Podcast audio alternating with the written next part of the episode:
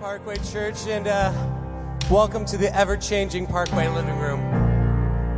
We're so glad to be here with you this morning with a, a couple of differences, a couple of changes. Uh, first, I want to address that I, am back to leading worship this week as we're going to have Pastor Gavin speaking for the next two weeks. With uh, physical distancing, it's a little hard to get to know him, to take him out for, you know, pie or burgers or whatever he's into. So uh, we thought we'd let him preach for a couple weeks and, and, let you get to know him, let you get to hear his heart for the church. And um, so we're going to do that this morning. And a couple other things is I, I want to address uh, a concern that really came in this week. And so we've tried to make some steps this morning to address it, but it, it goes as this uh, There was a call put into Ottawa Public Health. Uh, someone felt that we were not physically distanced enough or that we were not wearing masks during our services. And so I need to let you know and remind you that this is, while live in a live stream, there is actually no one in in the audience. We have a few sound techs, and they're about 100 feet away. And so I actually spent time talking with Ottawa Public Health, asking them uh, about all the things we do, how we operate on a Sunday, how we operate during the week in, our office hours, and then even the two new initiatives we're starting uh, today. Because at 2 p.m. today, I'm inviting you in for a time of prayer, and we're going to pray in the sanctuary. We'll need to wear masks, we'll be physically distant, but we are allowed and we should be. Not just because we're allowed, but we should be as a church praying. And so I'm inviting you to this place to come pray with me today at 2 o'clock for an hour for Parkway, for our future, for our um, current state, and just an understanding of where God is leading us and taking us. And then our second initiative is that at 6 o'clock tonight, uh, weather permitting, we are going to be having a worship service outside. Uh, so I invite you to come to that. Bring your picnic blanket, bring your lawn chair, and I mean, you're allowed to sit in, your family clusters together. Uh, if someone is part of your bubble, you can sit together. Otherwise, we'll ask you to stay socially distant, but we can be outside singing.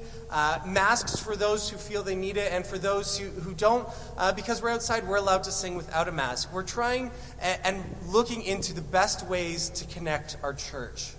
And so all of that has been approved by Ottawa Public Health. We are uh, following the proper, proper protocols to keep you healthy, to keep you safe. And as we move into this new season, we're looking for ways to engage you on the church premises, but also to engage just the spirit within you. So we now have um, on site worship uh, which will be every other week as we try and do campfire um, sessions where we're going to sing and, and, praise outside. We have Sunday morning worship, which will be online. We have on site prayer, which will, again, be every other week where we invite you to come in and pray with me for an hour in the sanctuary. But we're also starting some online prayer as well, starting next week at 9 a.m. through a Zoom call. We'll put it out in the email and all through our social media. There's going to be a time of prayer online before the service, led um, by Ian Kerr and uh, the rest of our elders team. So we're looking for ways to connect to you, Parkway. And if you haven't already seen it yet, I know I'm a little self centered in saying it, but check out People of Parkway, a great initiative Becky's putting together, a new take on the meet and greet. Uh, the first episode is of myself, my wife Alicia, and Eli. Amos was sleeping, which made sure we could actually film something. Toddlers are not helpful in any sort of filming um, other than just for America's Funniest Home Videos. Uh, but check it out. Get to know myself and my wife and, and the new families that uh, Becky will be putting forward, that we can still connect as a church, as a family. Um, guys, we're all in this together and we are growing strong. We're not falling apart. Uh, our, the Spirit of God binds us together and brings us closer. And so, with that in mind, Becky, why don't you lead us in worship this morning, or lead us in prayer as we begin to worship? God, today we come to you. Um, with wherever we've been in the past, um, we enter into this moment acknowledging that you are here and you are present. Um, I thank you for this opportunity to praise you today, and I pray that, yeah, us as a congregation, God, we can lift your name high and praise you with honest and pure hearts. Um, be with us today as we, as we journey forth into this worship and guide our hearts and our words and our actions throughout the rest of the day as well. In your name I pray, amen.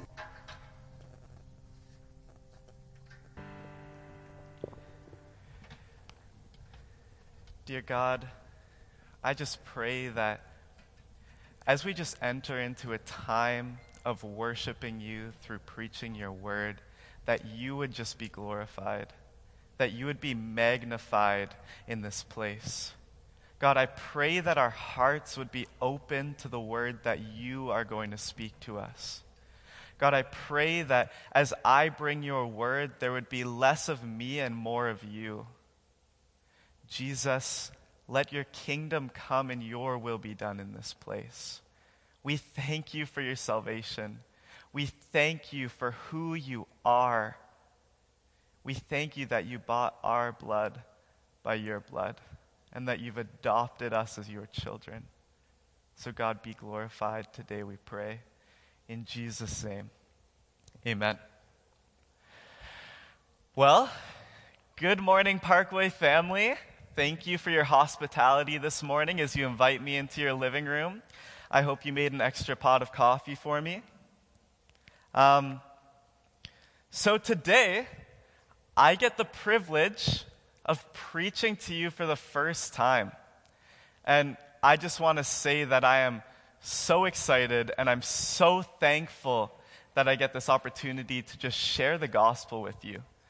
For this first sermon, or for this first sermon series, I've entitled it Love and Obedience. And I did that because I, I wanted to really speak to the foundation of our faith. For my first series, I didn't want to teach about what we sometimes discuss and debate, but I wanted to teach the foundation of who we are in Christ, and primarily today, who Jesus is, so that we know our salvation, so that we know who saved us.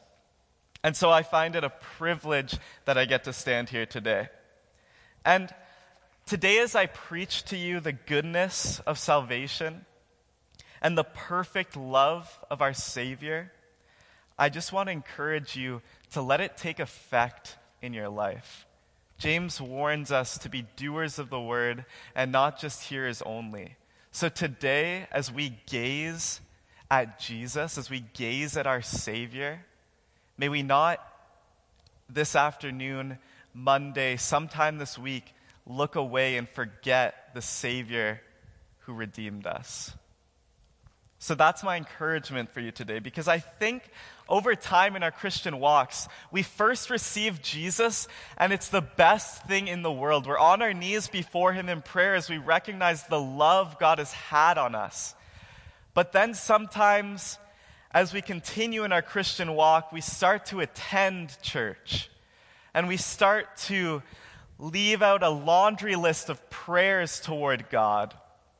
And we begin to just do things out of obligation rather than coming to church because of the joy Christ has created in us, because we get to come and worship our loving Savior, because we get to join with one another in praise of God, because we get to learn of the goodness of God. And so that's what I want to bring us back to today is just the very root of who we are in Jesus. And so I just want to introduce this series quickly. So this series has been titled Love and Obedience, or Obedience and Love.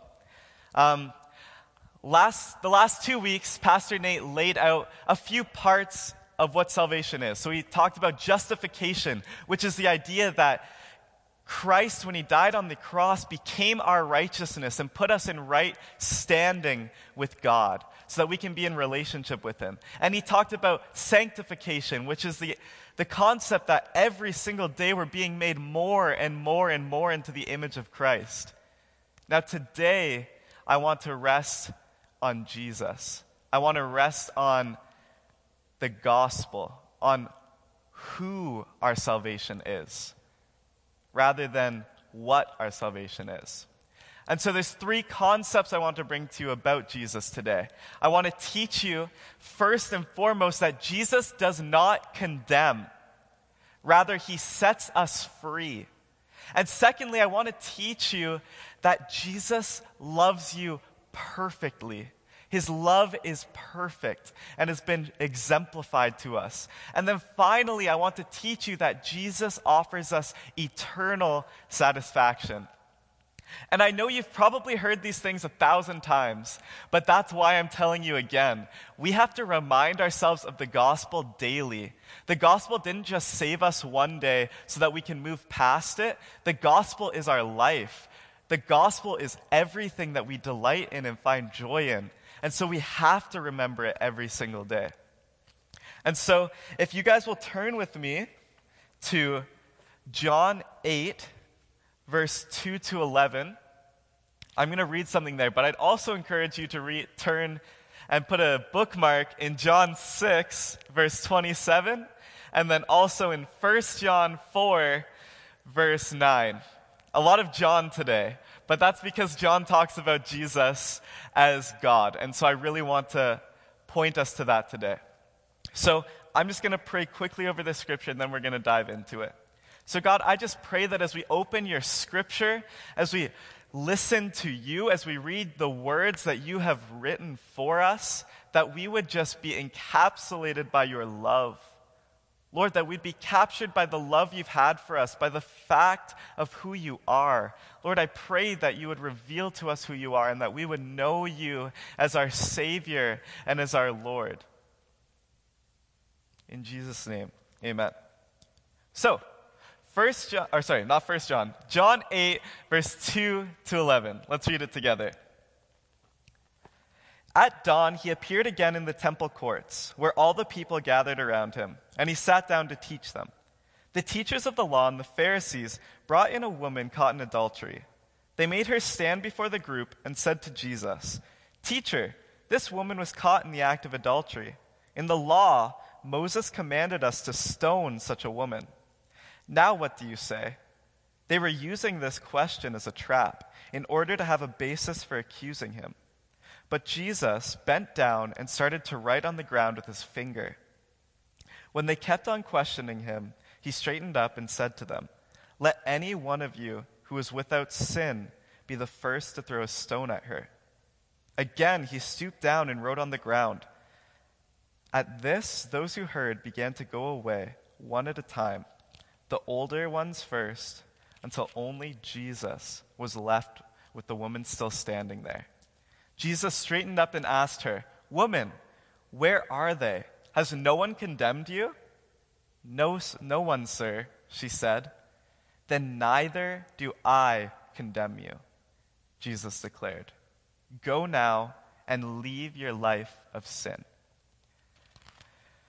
And so, for context, the day before this, those same Pharisees and that group of people who came to try him had just tried to drive him out of the temple and they called him a deceiver to all the people. And now you'll see here that they call him teacher.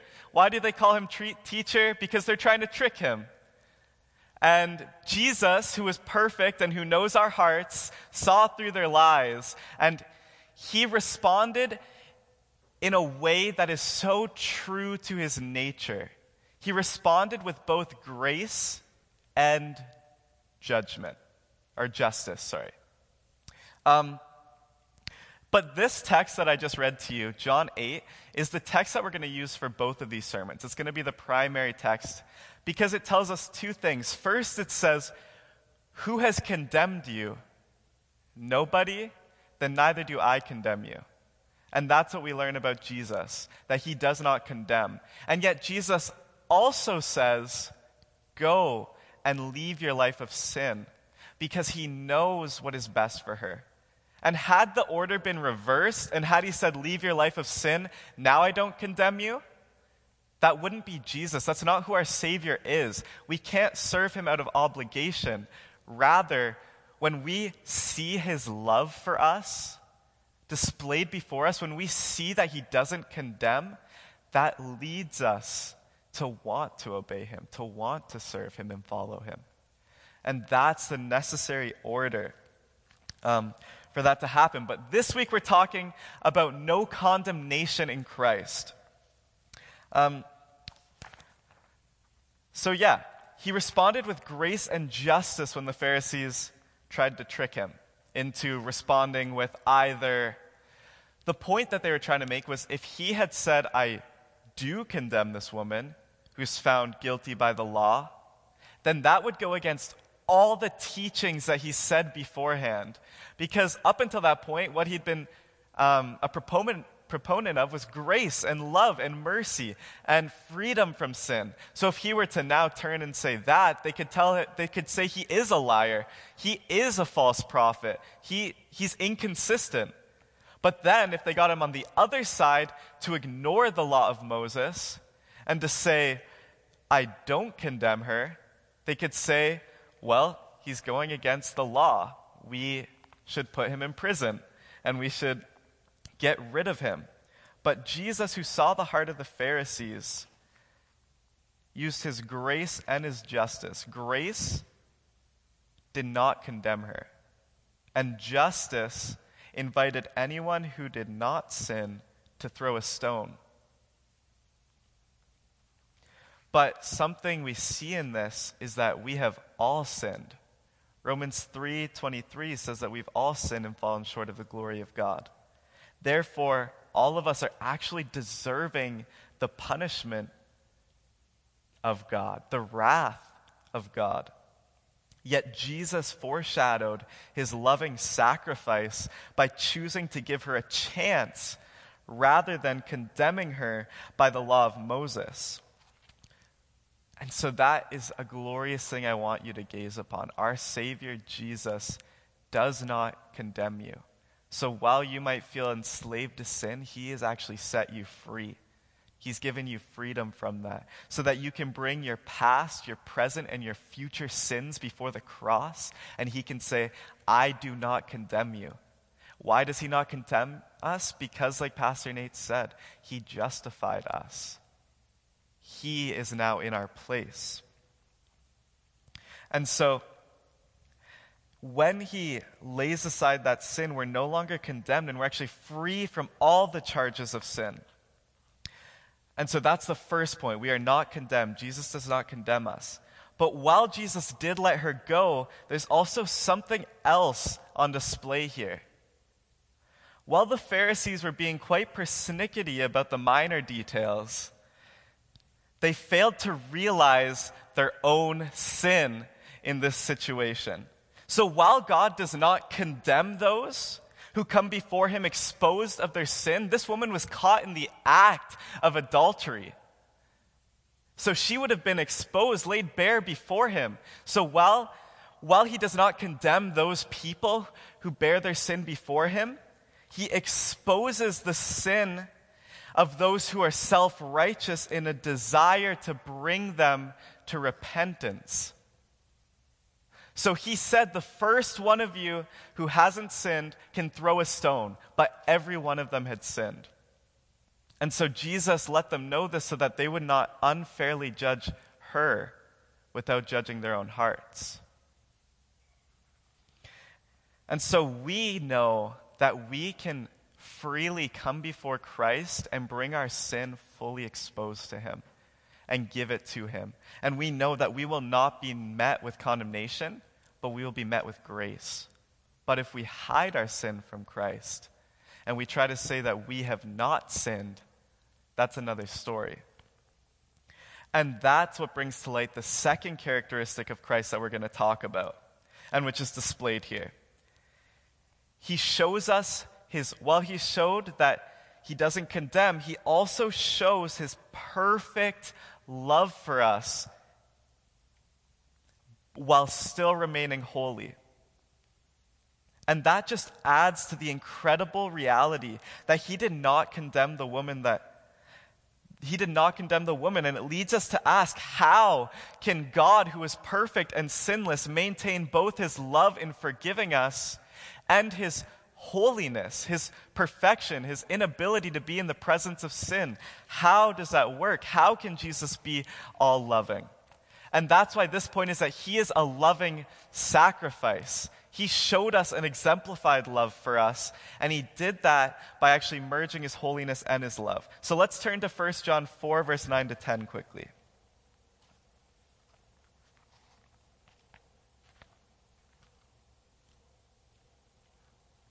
I'll race you there.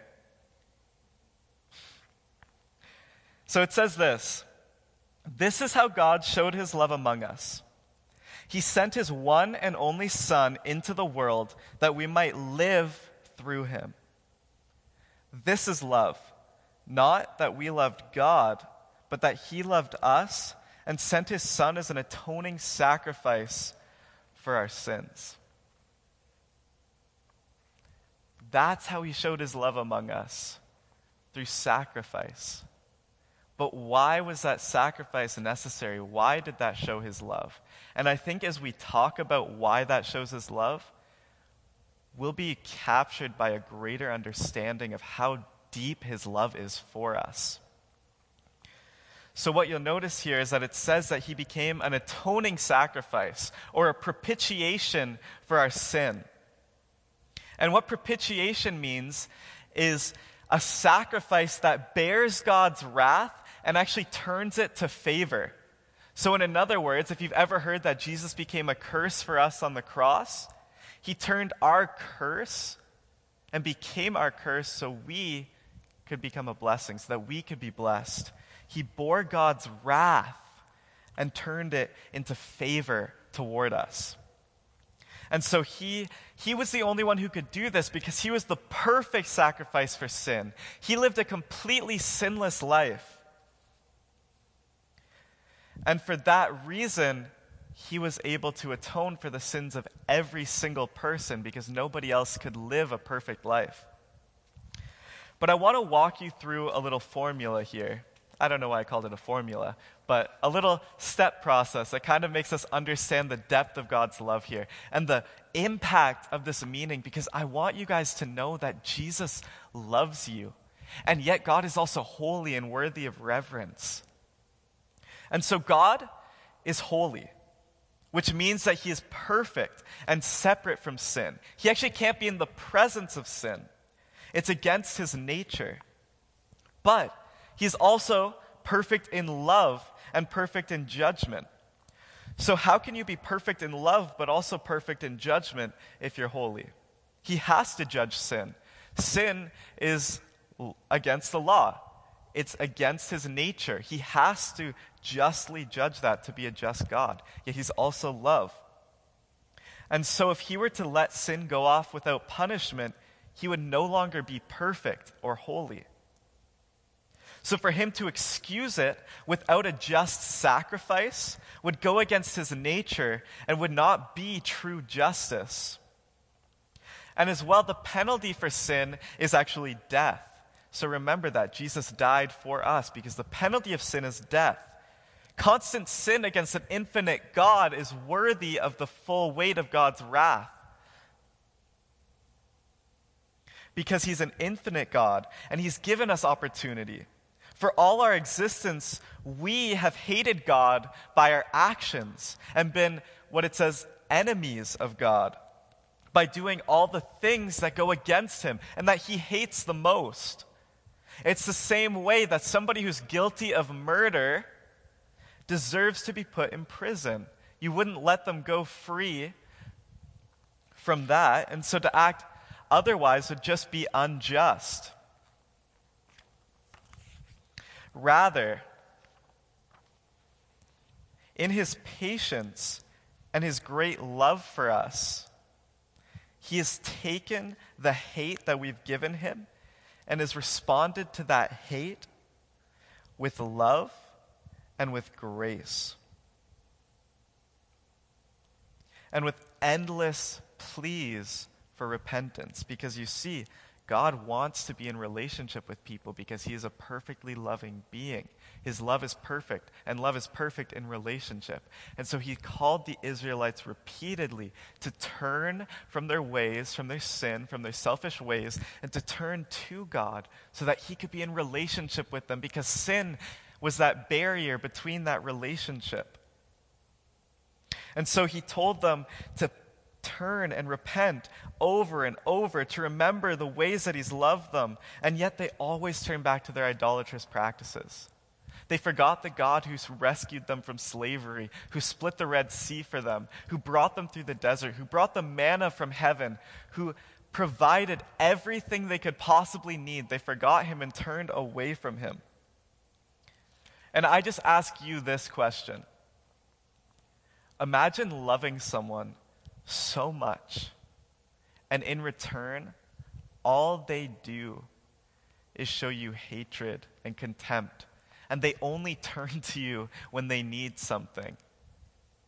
That might remind you of your kids a little bit, but imagine that, that kind of unconditional love where, where you show them love over and over again, and yet they don't return it.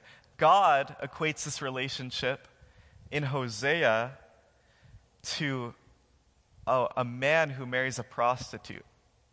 And that prostitute, though this man married her and loves her and he's shown her unconditional love, she continues to go and cheat on him and sleep with other men.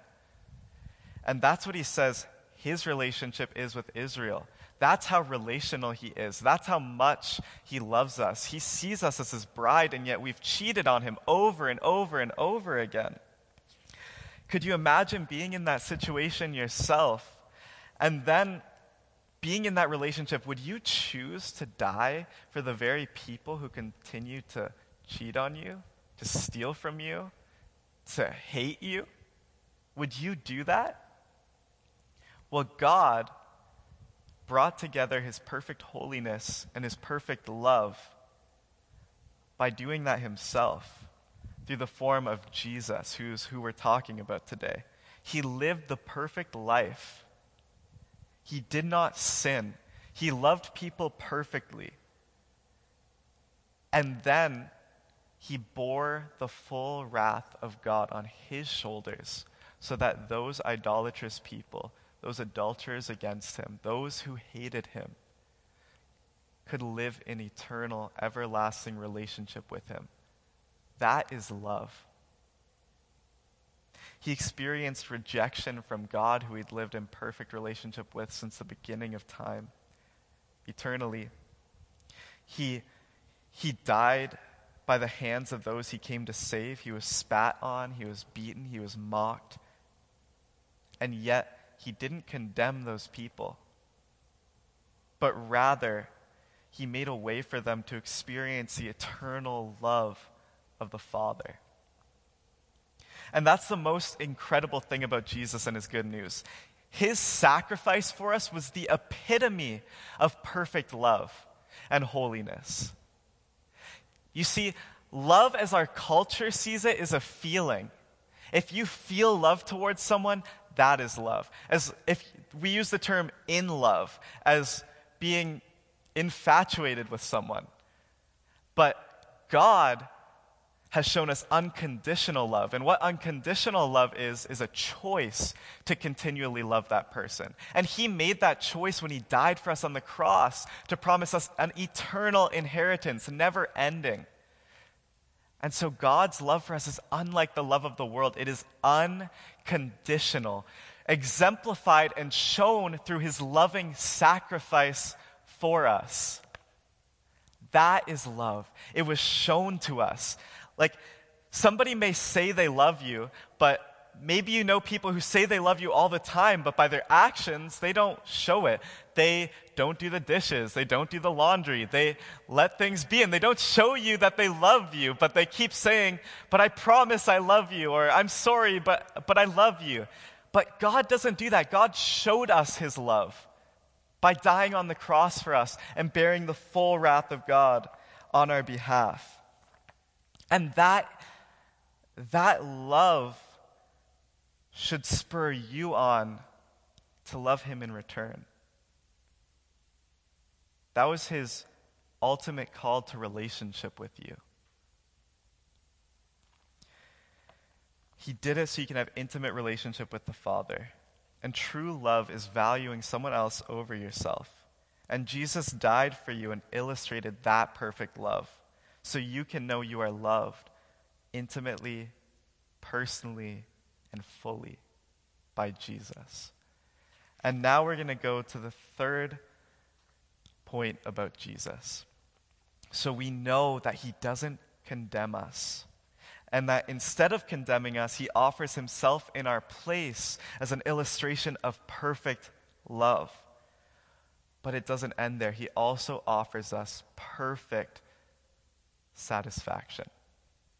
And that's something that we often look for in sin, we look for in worldly gain, in jobs, in, in marriages, in family. We look for that in all these things. But Jesus perfectly satisfies. And let's read John 6 together to see what that perfect satisfaction actually looks like. And as we jump into it, this is, this is the context. So the day before, people had just listened to him preach, and he multiplied bread and food for them. And so they're like, cool, he gave us food. Let's go back to him and get more food. And Jesus here says, rather than giving you food and making you hungry again tomorrow when you're going to just come back to me for food, I'm going to give you eternal satisfaction, eternal bread. And so let's read this quickly.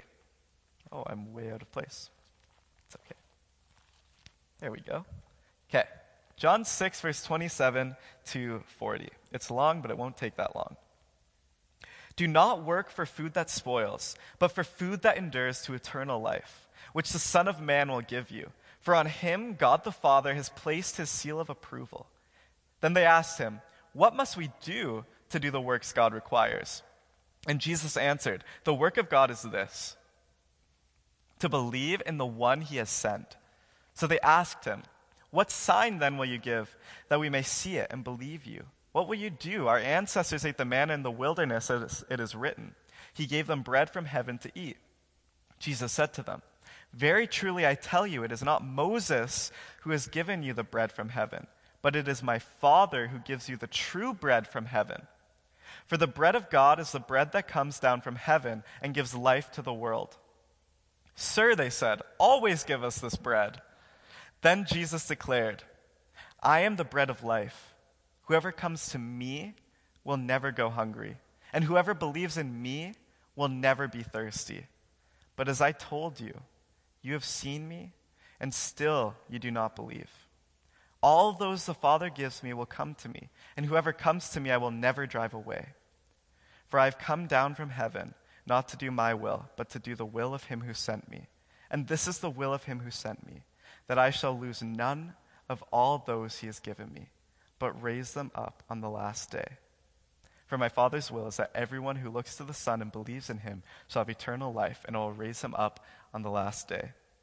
So, Parkway Church, I encourage you today get that bread. Sorry. um, but that is an amazing truth that we've just read about. This is the incredible hope that by simply believing in Jesus, we receive a security of eternal life. He gives us the imperishable food that is his sacrifice and perfect provision for us.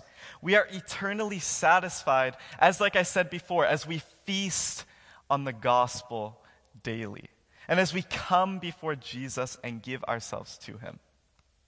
So, let's look into this a, a, little bit. So they, they talk to him about this bread, and he says, I don't give you the bread that spoils.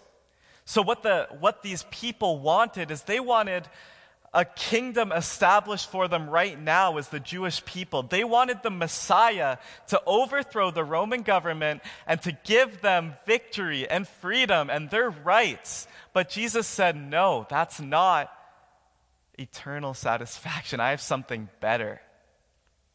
And I think oftentimes we, like these people, fail to see the greater blessing and spiritual fullness of eternal life than that of a kingdom in this world or the things that we want in this world. We often seek our kingdom now, whether it be in our jobs or any of those things I said before, but those will not satisfy. Sin will not satisfy. All this life is nothing compared to eternal life with our Heavenly Father who loves us. So I encourage you don't seek the approval of man, don't seek status, and don't seek the riches of this world. Seek Jesus who promises eternal satisfaction for your soul. Because all of these things will spoil in the end. And opposed to the food that leaves you hungry, Jesus, as the bread of life, gives us the image of perfect satisfaction. What is perfect satisfaction, you ask? Since we've been talking about it so much and you're probably really curious, eternal satisfaction is eternal contentment in God's heavenly kingdom.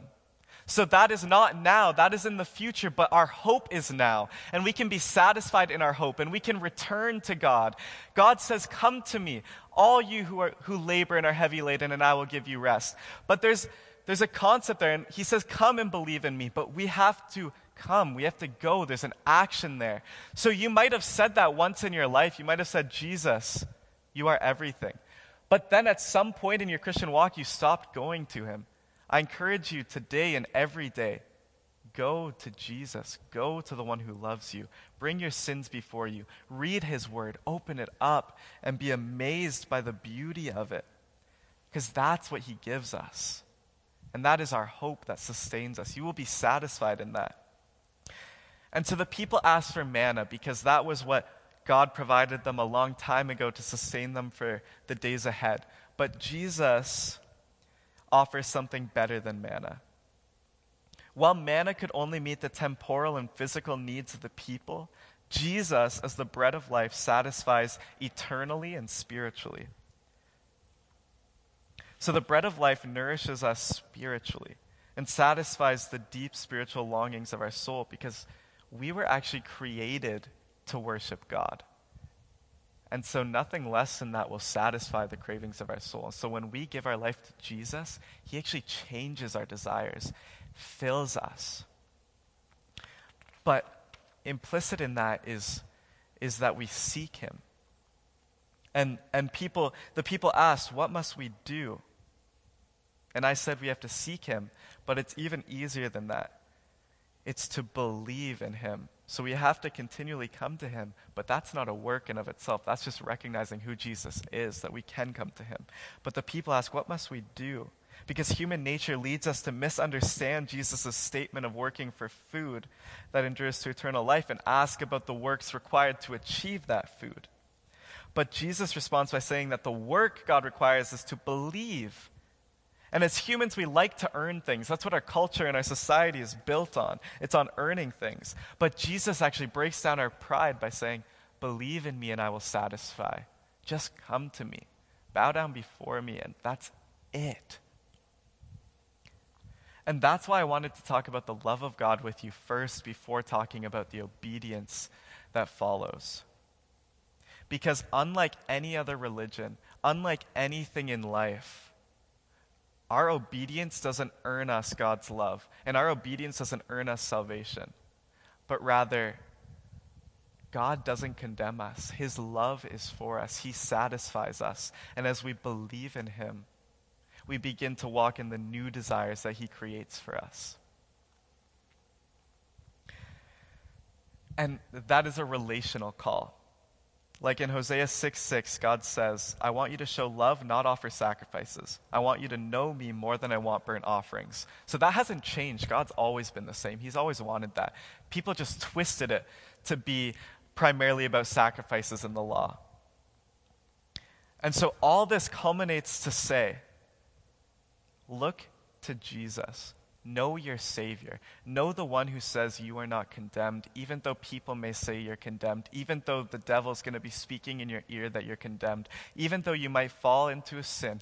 God does not condemn you, but He offers you something better. And remember that the God who sacrificed himself for you is the God who loves you and who still is alive and still actively loves you. Look to that love. Look to that example of the sacrifice of love. That a holy God reached out, bore the weight of sin so that you could be in relationship with him.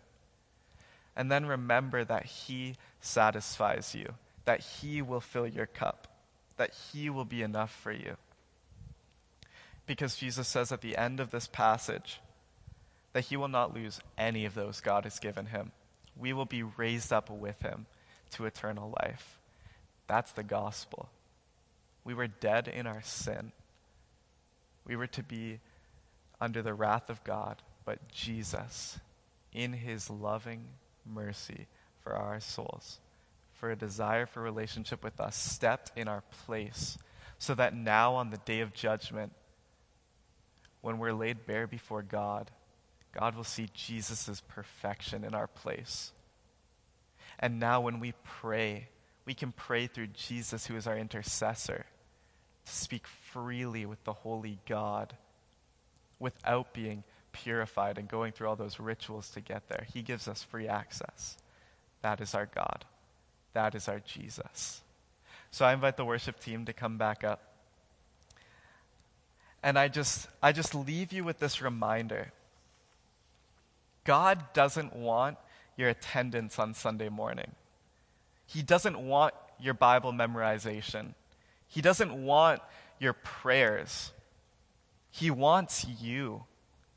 And he wants you to believe and acknowledge that he is who he said he is in these passages. And as that shifts, worship, Sunday service becomes mandatory not out of force, but out of a desire to rejoice in and worship God, our loving Savior, with fellow believers. We pursue Him in His Word out of a desire to actually know Him, and we memorize His Word so that we can hide it in our heart. And we pray because prayer is an opportunity for encounter with our loving God. So come to Him today. Come to Him who does not condemn you. Come to Him who sacrificed Himself to save you. Come to Him who wants to be in relationship with you and who promised eternal satisfaction for your soul. Come to Him who is enough, who is the bread of life, who will sustain you and provide everything that you need in life because He wants you. So I just encourage you today don't be a Christian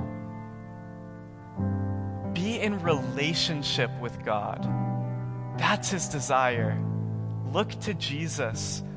Look to the life he lived and the price he paid for your soul. Know that he loves you. So I just pray that you know you are loved today. So go and walk in that love. Walk as a child of God.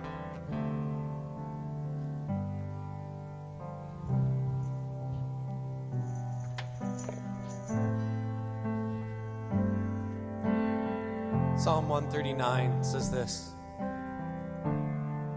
Lord, you have seen what is in my heart, you know all about me. You know when I sit down and when I get up, you know what I'm thinking, even though you are far away. You know when I go out to work and when I come back home, you know exactly how I live. Lord, even before I speak a word, you know all about it. You are all around me, behind me, and in front of me. You hold me safe in your hand. I'm amazed at how well you know me. It's more than I can understand.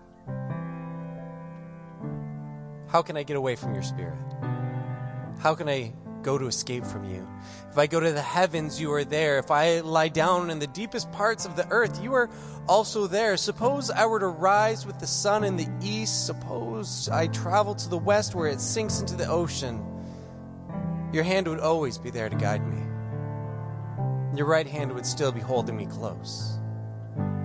Suppose I were to say, I'm sure the darkness will hide me. The light around me will become as dark as night.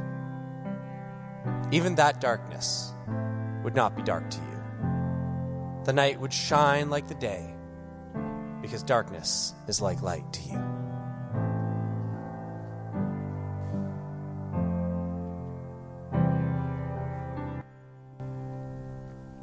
Father, we just thank you for this day.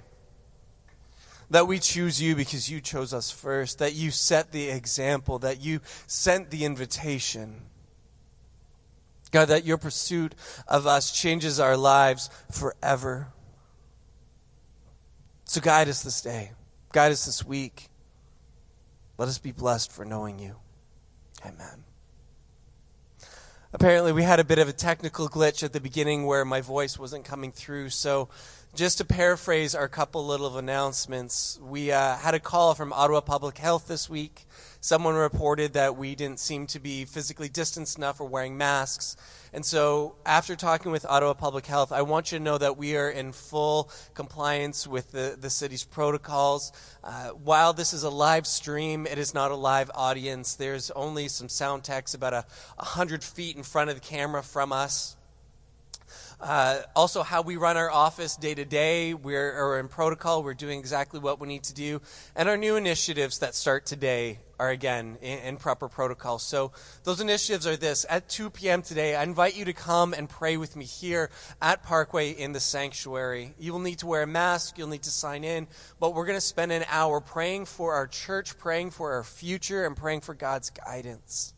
At 6 o'clock, we're going to have an outside worship service. That is masked by choice of you being outside. We are not required to wear one, but we are not going to shame or look against anyone who feels more comfortable wearing one. Feel free to bring a blanket, a chair, sit with your family, sit with your bubble. Everyone else, we do need to be distant, but we're going to sing our praises loud. And we're going to sing them outside together um, and just worship our God. As we move forward into this new season, uh, we know that our God has never stopped looking for us, stopped calling out for us, and, uh, and never changed the ways for us to engage with Him. And so we're just finding new ways as Parkway to do it, but the call is still there to pray. The call is still there to worship, and that changes not. It doesn't change whether you're inside or outside of a church building. It is from your heart, from your spirit to your God. But what we are doing is we have on site prayer, what I'm talking about at 2 p.m. today, and we're going to have online prayer starting next week through a Zoom call at 9 a.m. as a pre service prayer. Ian Kerr and our eldership team are, are going to lead that. We have on site worship, which we're going to do tonight at 6 o'clock outside, uh, weather permitting. Uh, also, maybe a fire if the fire ban lifts. But then we have online worship, which we do every Sunday through this online platform. And we have the people of Parkway, a new take on the meet and greet, an initiative that has been done by uh, Becky Lubbers. And so you might get a phone call from her where she says, Hey, could we do a Zoom interview? And she's going to talk to you, and we'll put it out so that we get to know each other. While we might be physically distant, that doesn't mean that we need to be spiritually distant. We're together in this, being led and guided by a spirit that unites us. So until I see you this afternoon or we see you again in this place, know that you are loved and that you are missed. Have a great week, Parkway.